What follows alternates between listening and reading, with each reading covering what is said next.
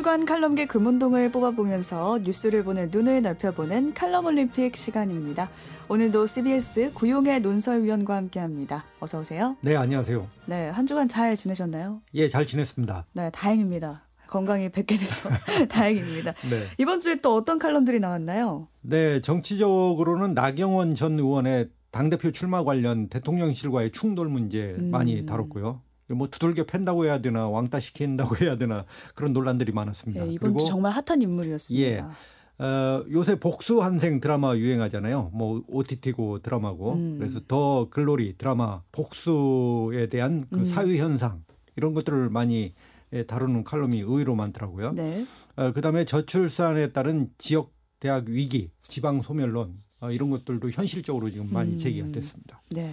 저는 개인적으로 우주 쓰레기 관련된 칼럼들도 굉장히 인상적이었거든요. 아, 그 지난주에 그 갑자기 내린다고 했죠. 네. 근데 어디에 내린다는 것도 없이 문자가 와가지고 정말 그쵸. 이걸 어떻게 해야 되는 건지 잘 모르겠어요. 내린다고 해서 보인다고 해서 그걸 어떻게 피해야 되나 이것도 잘 모르겠고 네. 지난 한 주 동안은 저에게는 가장 큰 사건이 아니었나. 황당하더라고요. 네. 뭐 어느 권역에 조심하라고 해야지 한반도 상공을 지나가는데 서울인지 광주인지 네, 맞아요. 부산인지 아주 인상적인 사건이었습니다. 네, 네, 그렇습니다. 이 많은 칼럼들 가운데서 금운동 세 개 칼럼 딱 뽑아 오셨는데 먼저 동메달 칼럼부터 소개해 주실까요? 네, 재난문자 지금 말씀하신 내용과 같네요. 음. 재난문자에 관한 짧은 글입니다. 일월 십일일자 국민일보 고승욱 논설위원이 썼습니다. 네, 재난문자라는 글이었는 글 가지고 오신 건데 위원님도 재난문자 많이 받으시죠? 엄청 받죠. 하루에도 뭐, 몇 번씩 오잖아요. 대한민국 국민이면 다 같지 않을까요? 그러니까요. 근데 예. 오늘 이 재난문자와 관련된 칼럼을 가지고 오셔서 어떤 내용인지 궁금하더라고요. 네. 재난문자는 재난안전기본법에 따라 발송이 된다고 해요. 그러면 어, 재난이라는 것은 뭐냐? 이 국민의 신체와 생명, 재산에 피해를 주는 것을 얘기하는 것인데 에, 재난문자는 이 법에 명시된 정부와 지자체의 피해 예방 활동 일환으로 이렇게 운영 중이라고 합니다. 여기서 드는 궁금증이 이 문자를 도대체 누가 어떻게 보내는 건가요? 네, 발송 권한은 다양하게 나눠져 있다고 합니다. 음. 재난 컨트롤 타워인 행안부 장관도 할 수 있고요. 광역 기초단체장도 권한이 있습니다. 그리고 기상청장도 권한이 있고요. 방식은 언론사와 휴대폰 문자를 통해서 전파하게 음. 돼 있습니다. 사실 지금은 그런데 뭐 대부분 사람들이 휴대폰으로 문자로 이렇게 거의 확인하고 있지 않습니까? 네. 근데 문제는 요즘 재난 문자가 와도 너무 많이 온다. 이게 문제예요. 그렇죠. 홍수 시대처럼 그런 느낌인데 음. 법에 따르면 재난 문자는 경중에 따라서 세 개로 구분돼 있다고 해요. 위급 재난이 있고 긴급 재난이 있고 안전 안내가 있다고 합니다. 위급 재난은 가장 높은 단계인데 공습이 있다든가 화생방 경보가 있다든가 음. 이런 전쟁 상황에서 있고요. 그리고 규모 육 점 오 이상 지진이 있을 때 아직 우리나라에 규모 육 점 오 이상 지진이 있다고 들어보지는 못했습니다. 네. 그래서 이런 위급 재난은 없었고요. 아, 아직까지 위급 재난 문자는 받은 적이 예, 없다. 위급 재난 시의 문자는 열차 소리에 가까운 육십 데시벨 이상 그 알람이 울린다고 하는데 도대체 상상이 갑니까 이게? 그러니까요. 그러면 긴급 재난은 어느 정도의 소리인가요? 네. 테러나 방사능 유출 또 그 규모 삼 점 오 이상 지진 때 긴급 재난 문자가 울리는데요. 이때는 사십 데시벨 음. 이상 그 알람이 울리도록 돼 있습니다. 아, 그러면 지난 구일에 한 새벽 한 시 넘어서 울린 적이 있었잖아요. 그렇죠. 네. 그때 예. 문자 소리가 한 사십 데시벨 정도인가 봐요. 저도 음. 자다가 들어서 진짜 깜짝 놀랐어요. 그날 지진 진동을 느끼신 분들은 정말 놀랐을 거고 진동을 못 느낀 분들은 이 재난 문자 소리만으로 전쟁 난 줄 알았다 이런 분들도 있더라고요. 그렇더라고요. 그러니까 저 인천 쪽에 가까운 사람들은 실제로 진동을 음. 느꼈다고 하는데 저는 뭐 서울에 있으니까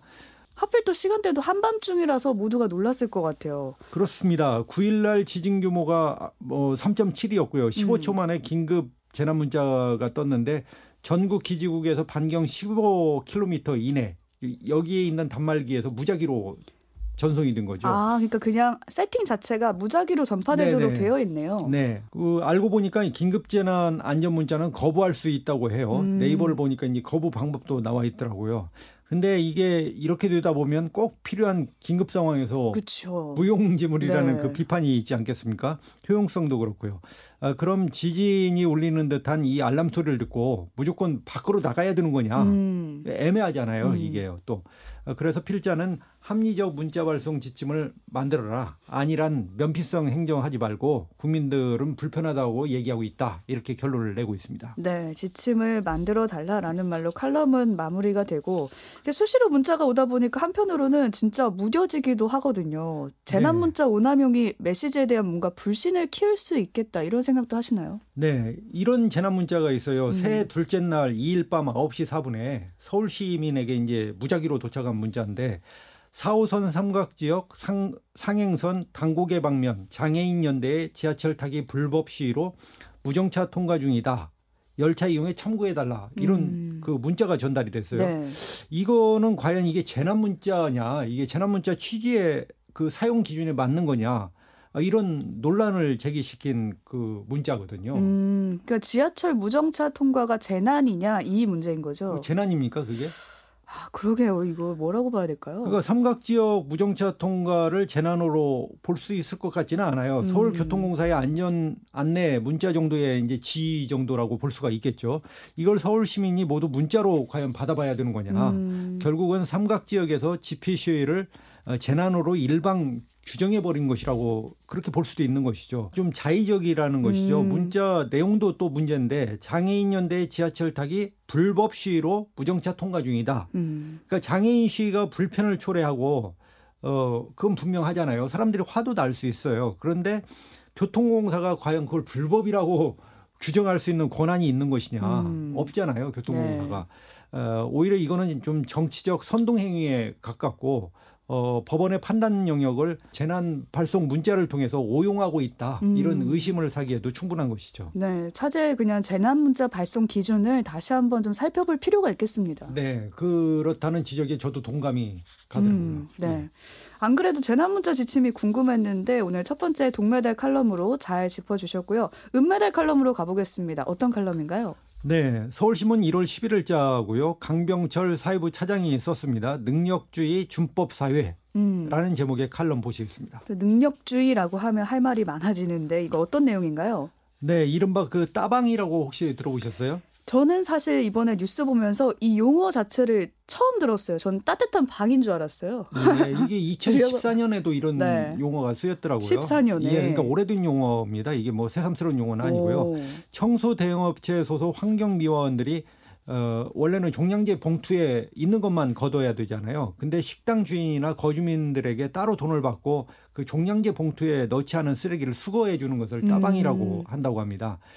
강 차장이 네미제라블의 장발장처럼 최근에 그 따방 미화원 사건 하나 얘기가 음. 있는데 그 얘기를 꺼내면서 글을 시작하고 있어요. 네, 이 관련 따방 관련 뉴스 아는 분들도 있고 또 처음 듣는다 하시는 분들도 있으니까 어떤 일이 있었는지 설명을 해 주실까요? 네, 이천십오년 삼월부터 환경미화원으로 일했던 한 분이 이천이십일년 사월에 대형 폐기물 수거 업무를 하면서 주민에게 삼만 이천 원의 비용을 받았습니다. 그래서 음. 징계 해고된 사건이 있어요. 네.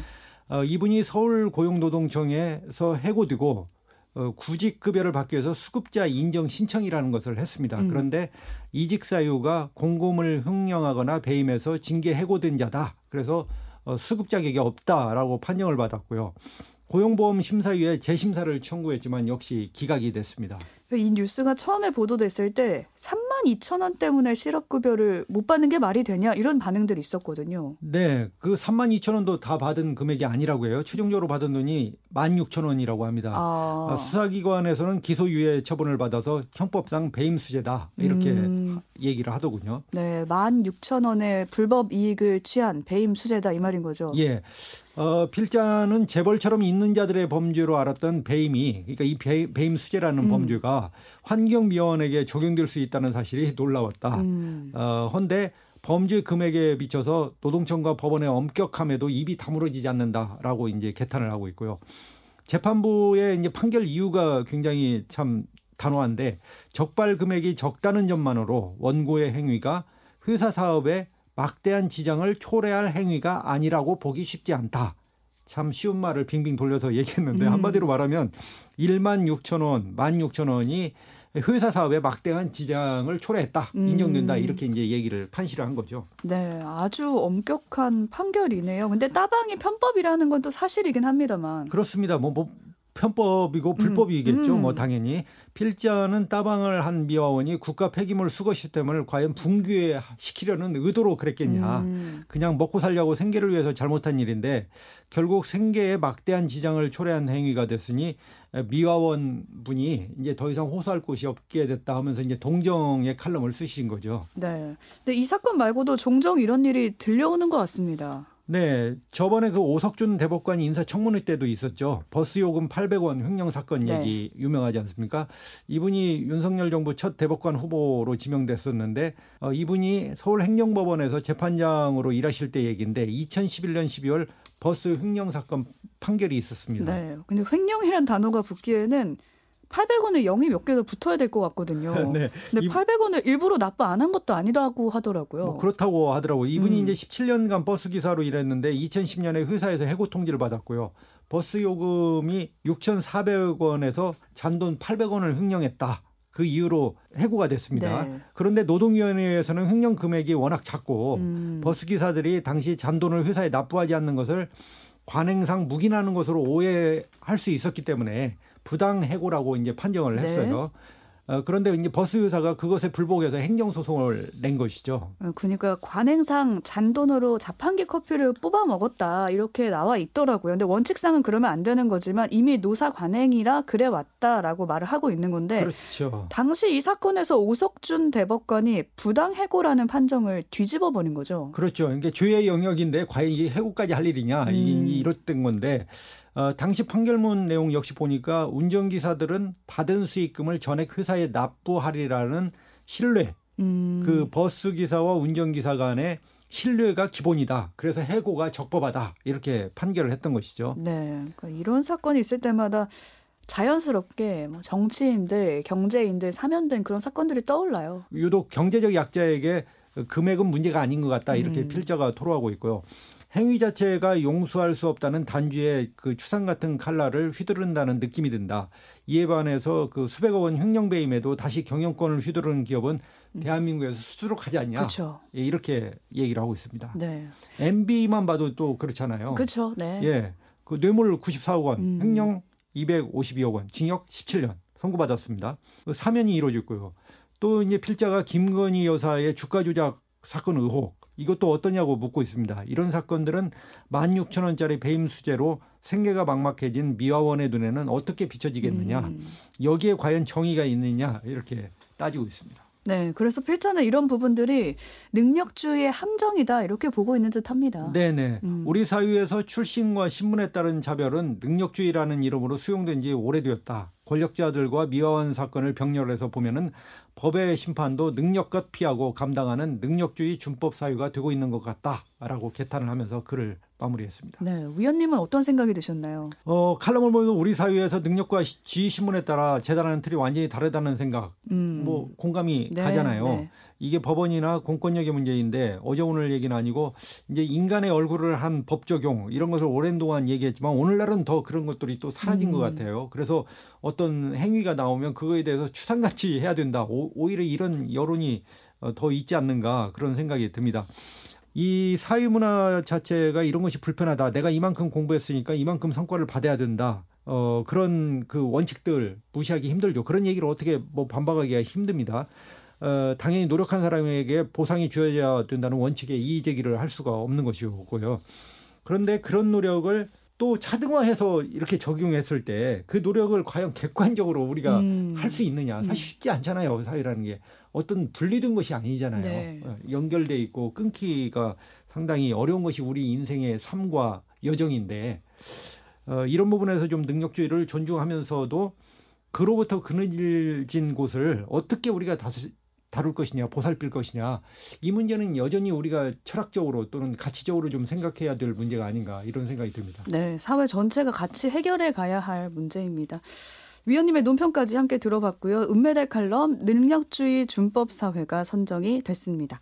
마지막 금메달 칼럼으로 가보겠습니다. 어떤 걸 골라오셨나요? 이번에는 그 삶과 문화에 대한 얘기를 다루는 칼럼을 보겠습니다. 한국일보 일월 구일자 이주엽 작사가가 쓰신 글이고요. 인간의 영혼은 고유하다는 미신이라는 음. 제목의 칼럼입니다. 네, 인간의 영혼은 고유하다는 미신. 예. 인간과 에이아이를 주제로 한 글이라고요? 그렇습니다. 요즘 인공지능 알고리즘 챗지피티 음. 많이 사용해 보셨나요? 전 풍문으로만 들었습니다. 예예. 예. 그 엄청나게 지금 화제가 되고 있는데 네. 이 챗지피티는 기존 인공지능과 완전히 차원이 오. 다르다는 그 경탄들이 지금 쏟아져서 화제가 되고 있습니다. 그 내용이 지금 이 칼럼에 들어가 있는 건가요? 네네. 어. 그 인생의 허물을 소재로 철학적 가사를 한번 써봐라 라고 챗지피티에게 명령을 했답니다. 네. 이, 이 글쓰니까요. 다음과 같은 가사가 나왔대요. 인생의 허물을 소재로 해는 지고 나는 어둠 속에 혼자 남을지도 몰라. 하지만 나는 불현듯 내 길을 찾을 거라는 걸 알아. 나의 선택과 나의 운명에는 다 그런 그것들만의 계획이 있어. 나는 나 자신을 믿고 계속 견뎌야 해. 어떻습니까? 오, 그러니까 사람이었으면 천재 작사가라고 했을 것 같은 게 이게 거의 뭐 분단위로 가사를 뽑아낼 수 있는 거잖아요. 그런가 그냥 봐요. 버튼만 누르면. 예, 예. 근데 게다가 그 가사가 마음에 와닿기까지 하니까. 진짜 놀랍죠. 이 정도 글이라면 논리적으로 꼼꼼히 따져보자면 이게 과연 허물을 표현한 거냐? 좀 뭐 논란이 있을 수는 있어요. 그렇지만은 어, 이런 표현력 저는 정말 놀랍다고 생각이 듭니다. 사람이 한 거라고 생각이 드니까요. 사람보다 더 음. 그런 생각이 들더라고요. 필자도 이 정도면 자신을 포함해서 작사가들이 바짝 긴장해야 되지 않겠냐. 네. 그 지하철역에 붙어있는 함량 미달의 시보다는 글의 밀도가 훨씬 높다. 저는 훨씬 높은 것 같아요. 음, 예. 챗지피티가 그럼 작사가들의 밥그릇을 다 뺏어가는 그런 걱정이 지금 이제 현실화됐다 이런 말인가요? 예, 예. 챗지피티는 이전 에이아이와 비교가 되지 않은 놀라운 능력을 보여주고 있습니다. 일부 엔지니어들은 챗지피티의 그 윤리적 통제를 우회하는 질문을 던져서 이게 어떻게 던졌는지는 잘 모르겠는데 이 인공지능이 자의식이 있음을 인정하는, 보여주는 그런 충격적인 결과까지 나왔다고 해요. 네. 지금 베타 버전도 놀라운데 그럼 정식 버전은 어느 정도일까요? 네. 올해 안에 그 업데이트된 버전이 곧 나온다고 합니다. 네. 기존의 알렉스, 뭐 시리 이런 건 정말 장난감에 와, 불과한 것이고요. 그게 이제 장난감? 예. 예. 그런데 그 발전 속도가 또 어마어마해서 그 진보의 속도가 어마어마해서 지금 논란을 일으키고 음. 있는데 필자가 또 챗지피티에게 이렇게 질문했다고 하네요. 에이아이가 발전하면 인간의 창의성을 넘어서는 예술적 작품을 만들 수 있어? 라고 어. 이렇게 물었다고 해요. 네. 그랬더니 그렇다. 에이아이는 훨씬 더 강력하고 광범위해질 것이다. 에이아이가 복잡성, 감정 간의 창의성을 능가하는 예술을 창조할 수 있을 것이다. 라고 대답을 했다고 합니다. 와, 이분 인터뷰해보고 싶네요.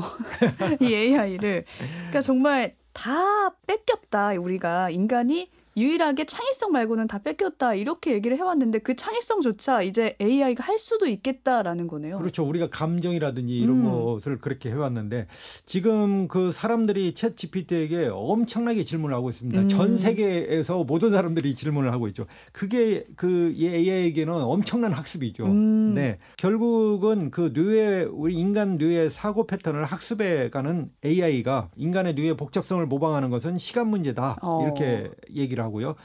그렇게 된다면 인간 고유의 것이라고 믿는 것들은 하나둘 사라지지 않겠냐. 음. 머지않은 장래에 인간의 것보다 위대한 시, 소설, 음악, 그림 쏟아질 것이다. 뭐 그림은 우리가 이미 봤잖아요. 네. 네. 그러니까 이천십육 년에 알파고가 나오고 나서 십 년도 안 지났거든요. 근데 예. 그 이후에 지금 에이아이 능력이 기하급수적으로 발전을 한 건데 이제 인간을 압도하는 초지능 출현이 머지않았다. 이렇게 보고 있는 거죠. 네. 또 물어봤답니다. 음. 챗지피티한테. 압도적 능력을 가진 에이아이가 등장하면 인간은 신에게 느끼는 경외심을 갖겠느냐 오. 이렇게 물었대요. 그랬더니 어, 그렇다. 에이아이는 우리 삶에 혁명을 일으킬 수 있는 잠재력을 갖고 있고 그 능력은 인간을 크게 능가할 수 있다. 이것은 에이아이에 대한 감탄과 존경의 감정으로 이어질 것이다. 어머나. 이렇게 대답을 했다고 합니다. 그러니까, 그냥 한 소리인지 진짜 맞는 건지 잘 모르겠는데. 네. 어쨌든 답변이 네. 에이아이가 신의 경지까지 오를 수도 있겠다라는 거였어요. 그렇습니다. 지금의 속도로 발전하면 에이아이가 언젠가 신의 전능성에 음. 비견할 만큼 어, 그런 자리에 가지 않겠냐. 음. 그러므로 인간의 영혼은 고유하다는 것은 미신이다. 이렇게 이제 제목을 정했고요. 네. 인간의 영혼이라는 것도 결국은 조금 복잡한 지적, 감정적 정보 체계 일 뿐이다. 어려운 과목이라는 거죠. 에이아이에게. 예. 하지만 그렇지만 정복할 그, 그런 수 것을 있는. 모방해서 네. 정복할 수 있다는 거죠. 인간의 어, 신비가 부정당해도 어, 나는 실망하지 않겠다. 이렇게 그 필자는 마무리 짓고 있습니다. 네, 정말 영화에서 나오듯이 인공지능의 능력이 성큼성큼 이제 내딛어져서 결국에 인간이 에이아이에 의존하고 심지어 종속될 거다라는 디스토피아가 막 떠오르는데요. 예, 필자는 굉장히 인간에게 비관적으로 설명을 하고 있습니다. 신화, 예술, 음악 이런 것은 인간과 경쟁해서 강화 학습으로 에이아이가 우세를 보일 수 있다고 음. 뭐 많은 사람들이 얘기를 해왔잖아요. 그래서 그런지 특히 음악 작사 이런 부분에서 염려가 훨씬 더 큰 것 같습니다. 아, 이 글을 읽은 위원님의 생각은 어떤가요? 저희 그 아내가 가끔 이 챗지피티와 대화를 하는 것을 오. 봐요. 저는 뭐 해보지 않았지만 네네. 보니까 미래의 기자 직역이 존재하냐. 이제 남편이 기자니까. 그러니까 챗지피티가 기자는 존재한다. 왜냐하면 관점을 가지고 있기 때문이다. 이렇게 얘기를 하더라고요. 오. 퍼스펙티브라고 이렇게 그 관점을 가지고 있기. 그러니까 이게 굉장히 상징하는 의미가 크더라고요. 또 그러면 홍보 영역은 미래에 사라질 거냐 이렇게 물었더니 관계. 그러니까 뭐 인터랙티브, 음. 릴레이션 이런 얘기를 하면서 관계를 해야 되기 때문에 존재한다 이렇게 대답을 현재 수준에서 에이아이가 이렇게 대답을 했습니다. 저도 한번 물어봐 주시지 그랬어요. 아나운서 존재하냐. 네. 네. 다음에 한번 제가 물어보겠습니다. 음. 역시 인간의 누구나 물어볼 수 있어요. 네이버에 가서 챗지피티 치시면 그 물어볼 수 있으니까. 한번 네. 활용해 보겠습니다. 영어를 잘하시면 영어로 하시고 네. 한국말로 하셔도 되고요. 물론 영어로 말할 때 지적 그 나오는 얘기가 더 어. 많이 있습니다. 아무래도 영어 학습이 많이 돼 있으니까요. 어, 인간의 고유한 영역을 가져야 생존이 가능하지 않겠냐. 뭐 이런 좀 아직까지는 저는 이런 생각이 들고 있는데 모르겠습니다. 네. 어, 이주엽 작가가 말씀하신 대로 에이아이가 종교적 성스러움, 전능성까지 갖게 될 수 있다고 이분은 이렇게 봤는데 어, 저는 아직 잘 모르겠고 어, 그런데 이 어쨌든 간에 엄청난 학습을 한 인공지능의 능력은 엄청날 것 같습니다. 어, 큰 질문이 근데 하나 있어요. 예를 들면 우리가 어떤 딜레마 상황에서 묻는 거예요. 인공지능한테. 네. 그 우리 판단 내리기 어려울 때 있잖아요. 두 가지, 세 가지 길에서 과연 어떤 선택이 옳으냐. 정말 모를, 몰라서 나중에는 거의 찍는 식으로 이렇게 음. 결정을 내릴 수도 있는데. 근데 이렇게 물었더니 에이아이가 어떤 행동을 하라고 얘기를 했어요. 그런데 우리가 왜 에이아이가 그런 판단을 했는지 도대체 알 수가 그렇죠. 없잖아요. 우린 알 수 없죠. 왜 그런 근거로. 음. 그러면은 그때 그 우리가 이해할 수 없는 결정을 내렸을 때 그럼 우리가 그냥 따라야 되냐. 음. 에이, 인생은 도나 보다 하면서 이렇게 따라야 되는가. 아, 이런 딜레마는 여전할 것 같다. 이런 생각이 듭니다. 네. 오늘 딜레마를 겪을 미래까지 좀 상상을 해봤습니다. 오늘 금메달 칼럼은 인간의 영혼은 고유하다는 미시인이었고요. 구용회 논설위원님과는 여기서 인사 나누겠습니다. 고맙습니다. 예, 감사합니다.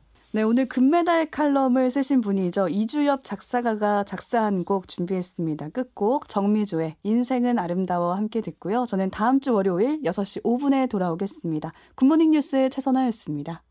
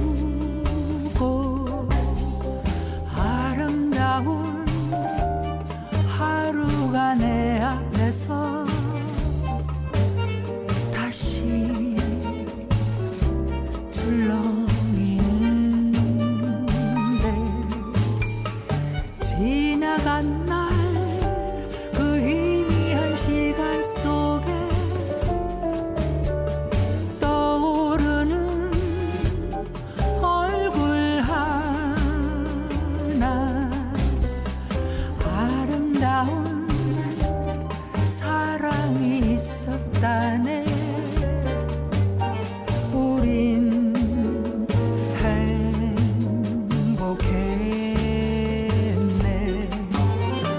눈부신 아침 뒤